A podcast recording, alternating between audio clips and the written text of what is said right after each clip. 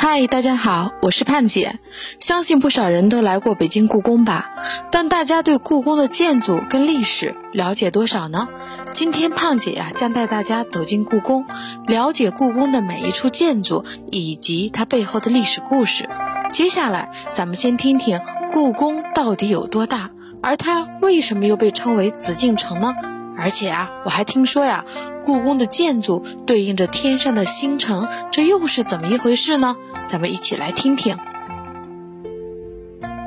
故宫位于北京城中心，东西宽七百五十三米，南北长九百六十一米，占地面积约七十二万三千六百余平方米，房屋九千九百九十九间半，周围环以十米高的城墙和五十二米宽的护城河。城墙的四面各设城门一座，南名午门，北称神武门，左右为东华门、西华门。其中午门为参观入口，神武门为参观出口。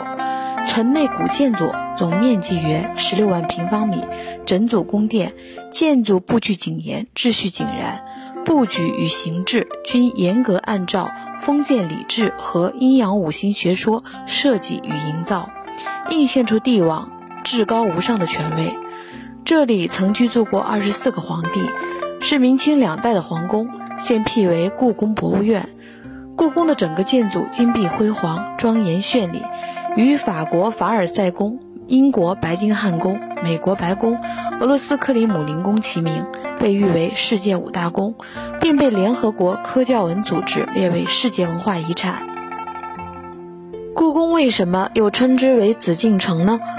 故宫是世界上现存规模最大的宫殿建筑群，远远望去金碧辉煌，十分的壮观。但红墙黄瓦的故宫明明和紫色一点儿也不沾边儿啊！为什么叫做紫禁城呢？据说呀，故宫的结构是模仿天宫的构造。古代的时候啊，天上的星元被相师分为三元、二十八星宿及其他星座。三元呢是指太微元、天士元和紫微元，而紫微元呢是代称天子的，处于三元的中央，是所有星宿的中心。古时啊有紫微正宗之说，既然天子为紫微，那天子住的地方就是子宫了。历代封建王朝的统治者们都将自己誉为是上天之子，即天子，也就是玉皇大帝的儿子。既然天父在天上住的是子宫，那么儿子在人间的住所也应该可以称为子宫。此外，皇帝居住的皇宫四周警戒森严，有严格的宫禁，不是寻常百姓可以随便出入的，否则就是犯禁。因此，子宫也就成了一座禁城，合起了称呼就是紫禁城。紫禁城的建筑对应着天上的哪些星辰呢？受传统文化的影响，整座环城呢也是按照紫微正宗的格局而修建的。城内城、城套城，而紫禁城呢就建在北京城的中心。太微垣南有三颗星，被人视为三座门，即端门、左掖门、右掖门。与此相应，紫禁城前面呢也设立了端门、午门，而东西两侧设立了左右掖门。午门和太和门之间呢有金水河蜿蜒穿过，象征着天宫中的银河。宫中的太和殿居高临下，象征着天的威严；乾清宫和坤宁宫两座帝后寝宫，象征着天地乾坤。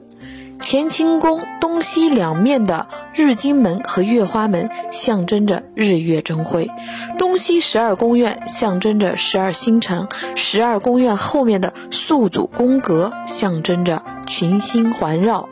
设计者们绞尽脑汁儿地设计出这些象征天地日月星辰的建筑模式，从而凸显皇帝君临天下的威严和权力，也代表着统治者天地合一的封建理念。